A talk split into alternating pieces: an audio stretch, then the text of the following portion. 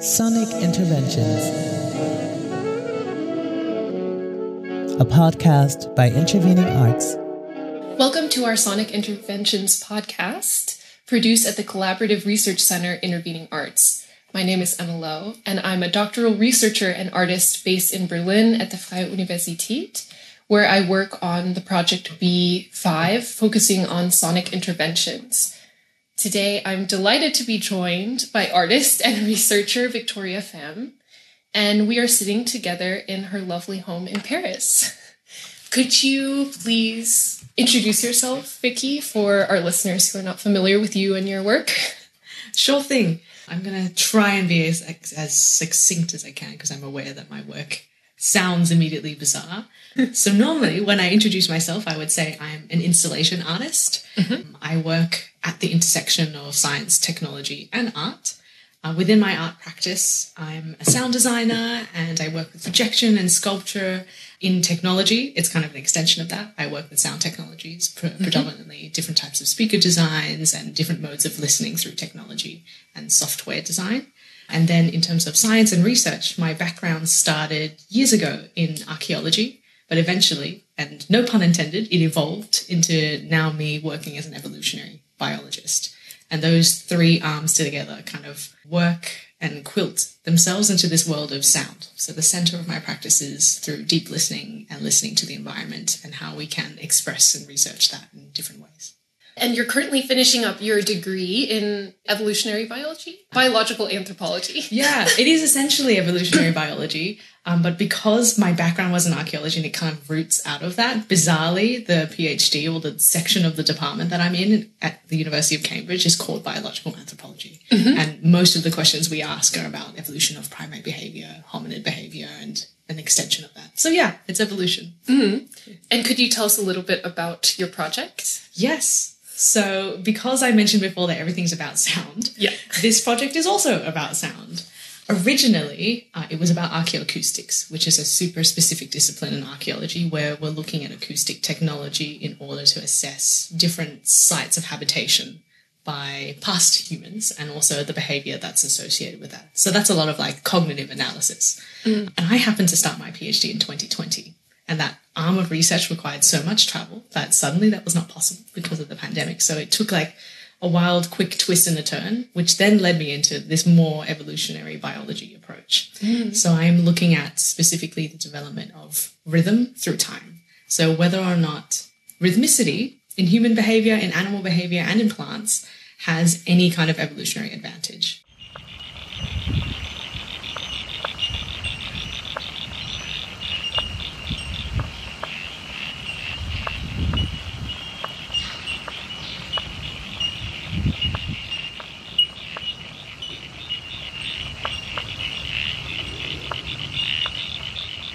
So it's led me to look at experience of tool making, whether or not having rhythm helps with that or a sense of rhythm.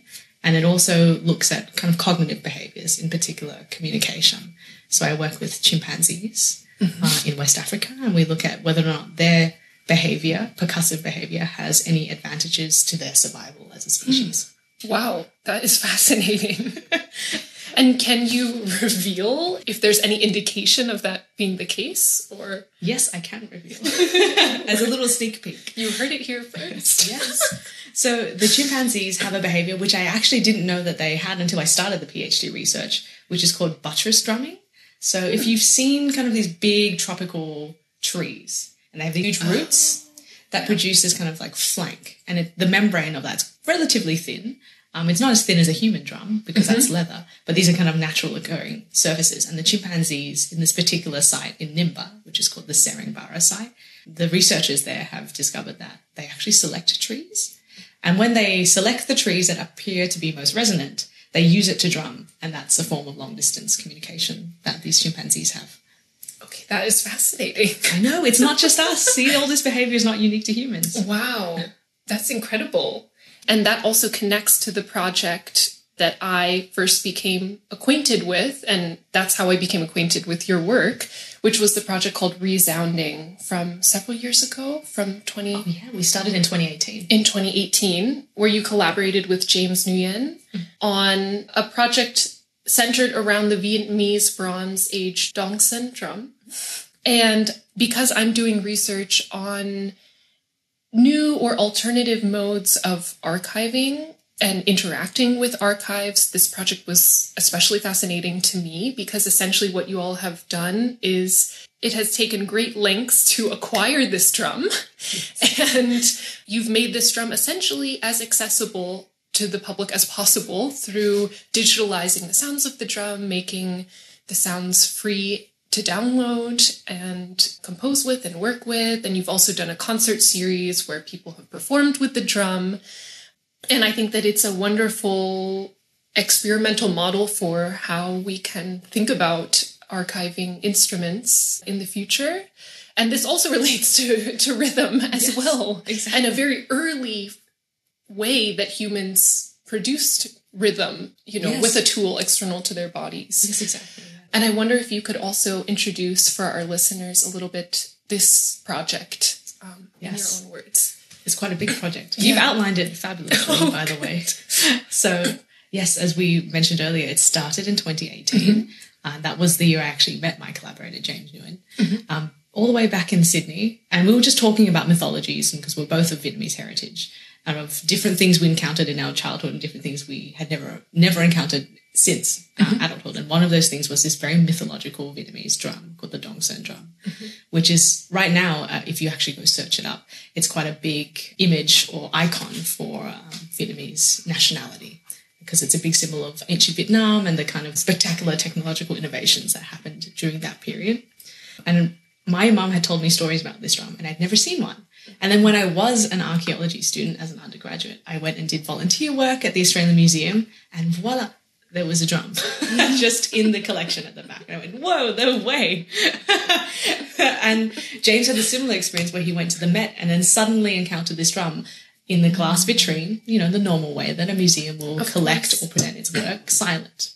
I was also studying music at the time. I thought that's really weird that we can't play an instrument, we can't hear its voice, and that is the ultimate function for that object. So we're kind of taking away the actual visceral experience of that mm-hmm. object and its life. So we started having this conversation about care, care for an object. Mm-hmm. How can we care for the object and the community and the wider collective imagination that comes from housing and collecting these objects in the first place? Mm-hmm. And we had all these conversations with archaeologists and conservers, and we tried to get access to the drums in Australia, and particularly the one in the Archive of New South Wales. But it just became really difficult because of conservation protocols or traditional conservation protocols. So in the end, we got really lucky. James spotted a drum going for sale uh, at a public auction, and then we just bought it.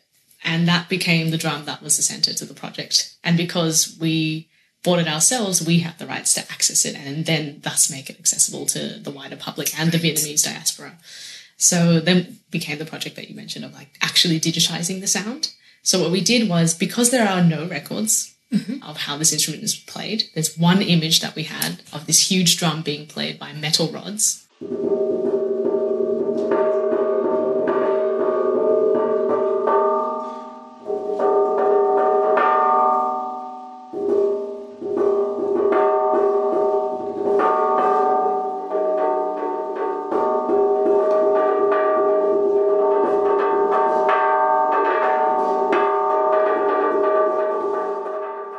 The only other records we have of these drums come from French archaeologists who uncovered and took the drums to France and to Europe, and that's how they've been distributed at the wider museum market. Mm. They have a very it's very funny for me being trained as an archaeologist because we're slightly still trained this way. They have a very like beautiful image of this object. Like it's like it has pictures of frogs on it, like iconography, rain, wheat. There's always a sun in the center of the face of the bronze drum. Mm. And they're like, oh wow, this must be like a fertility thing or it must be to call for rain. It's got something to do with mm-hmm. agriculture. It's like this very beautiful image of the orient that they had of mm-hmm. people working in fields and you know were calling to the spirits etc etc mm-hmm. but that one image we have of this drum being beaten with metal rods means that it was not just used for that but also to signal kind of in the way that the chimpanzee do, do mm. long distance signaling to warn for war so it's a multi-purpose instrument. It has other functions beyond being this beautiful thing to call for rain. Right. It's a large drum that It is probably can make quite a big sound. Definitely. Yeah.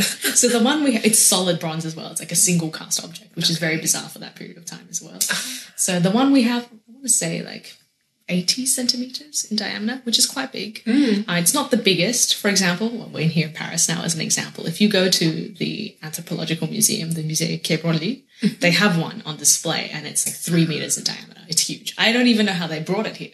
Wow. Yeah. Okay.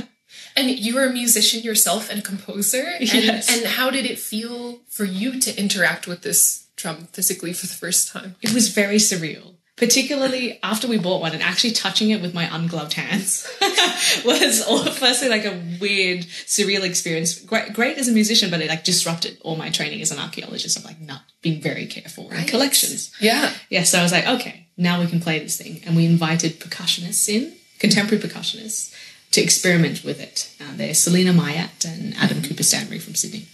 And they're actually married, which is quite adorable. This oh, married percussionist couple. and they experimented it. And from that session, we extracted 51 sounds or stems, which formed the basis of the project. We invited people and commissioned people to write music for the drum with the drum. Mm. And those stems are now, as you mentioned, like freely available, license free for anyone who wants to continue making music with this ancient object.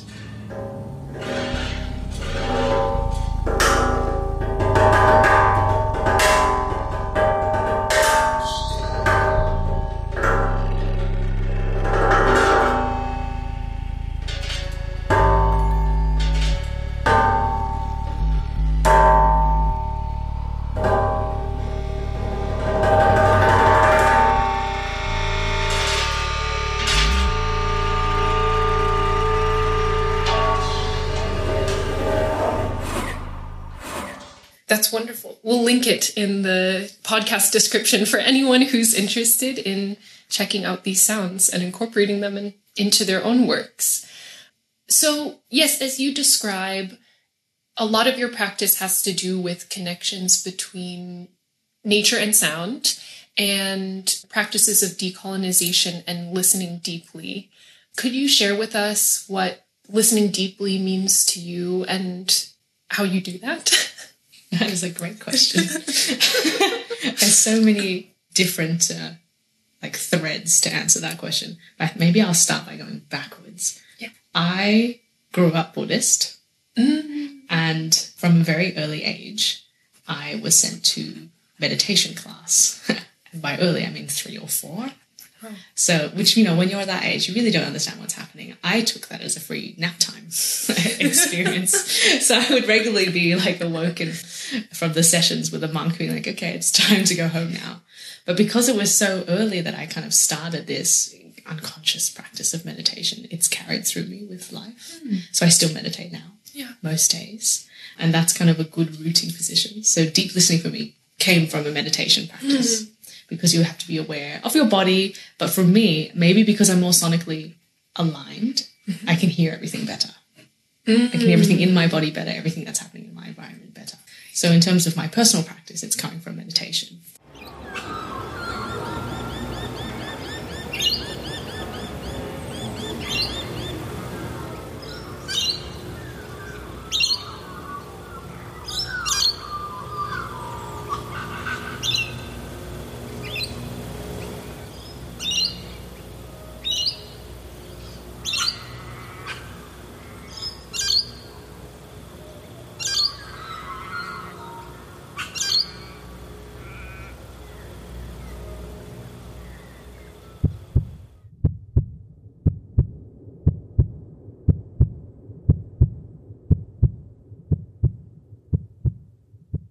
And that kind of expanded into the music that I make, the sound design, the installation, and the research. Mm-hmm.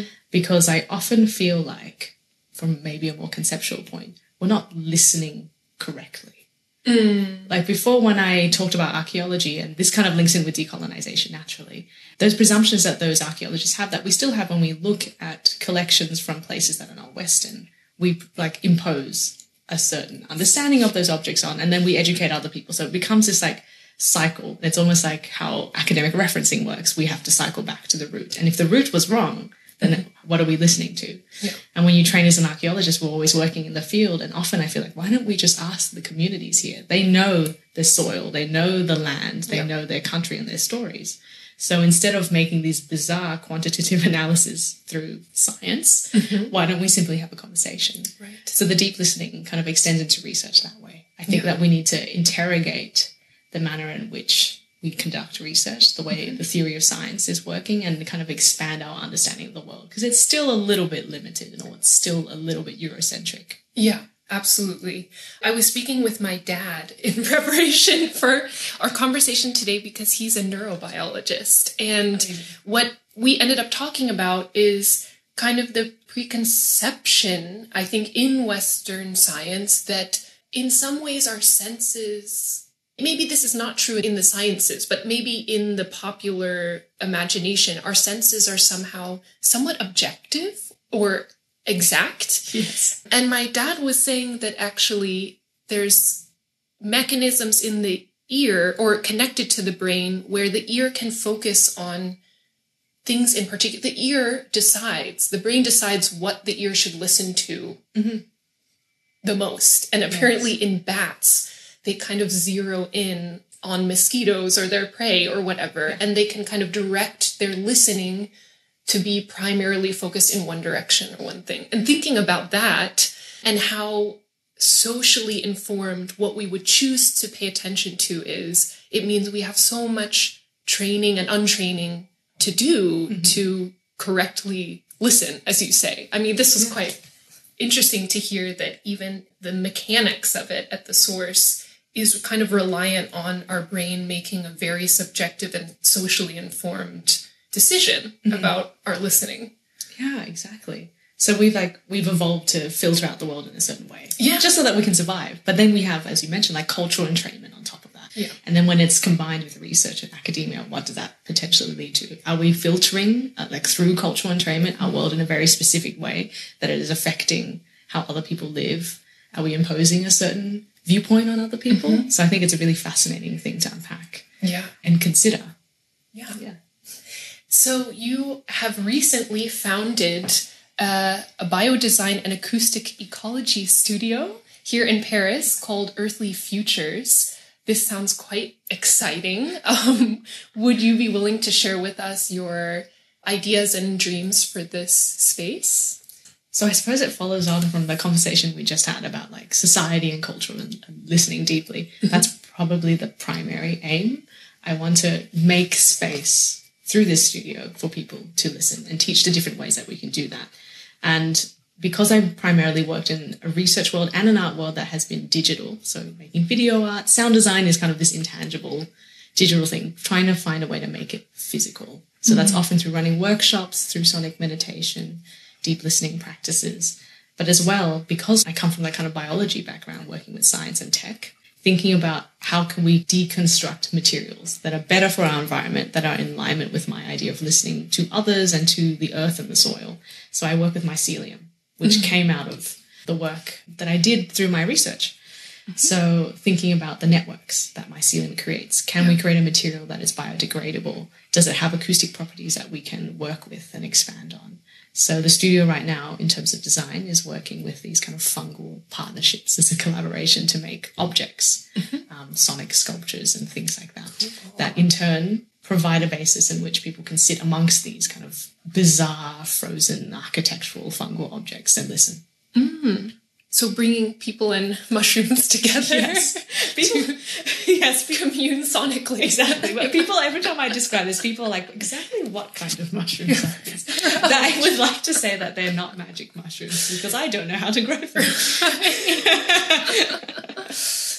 Great. So it will be a space that will open sometime soon, or is We're working on that. you're working on that? Yes. So at the moment, it's lots of prototypes of working things and kind of small exhibitions to showcase the prototypes of the actual material itself mm-hmm. and the objects, and then sometimes workshops running alongside them. But eventually, I would like it to be a place that people can come and sit in and be So- in this environment. It sounds dreamy. I would love to visit once it's all Yes. done and open. Of course. So are these the specimens that you have here on your lovely balcony growing? Actually, I will stand up, but it'll make so much noise. They're actually in that cupboard over there. So m- making myco composite, you can make objects with it. And I have in the fridge, uh, which I should probably relocate to a specific fridge, lots of agar plates of mycelium samples and things like that. Okay. Very cool.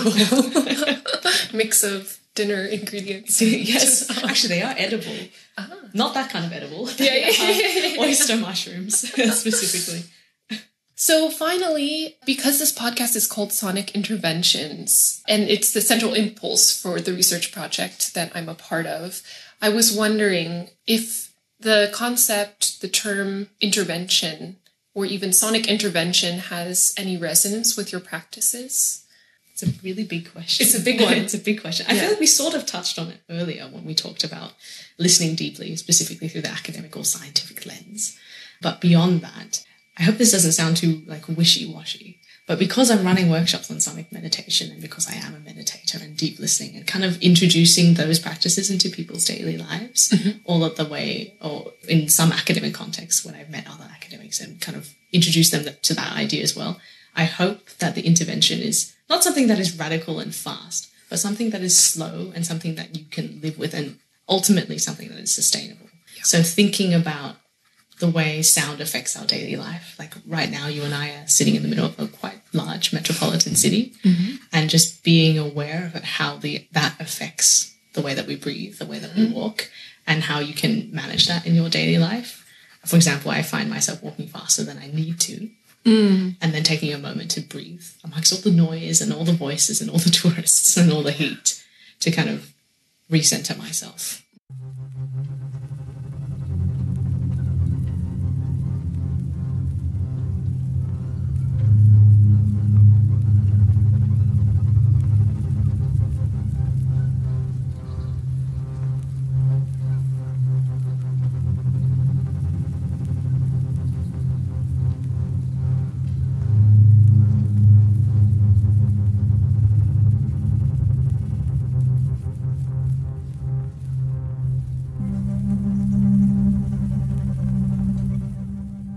It sounds like a weird place to start, but I feel like without that conscious thinking and listening, I can't do the work that I need to do, which in many cases does interrogate much more viscerally noticeable social things like decolonization.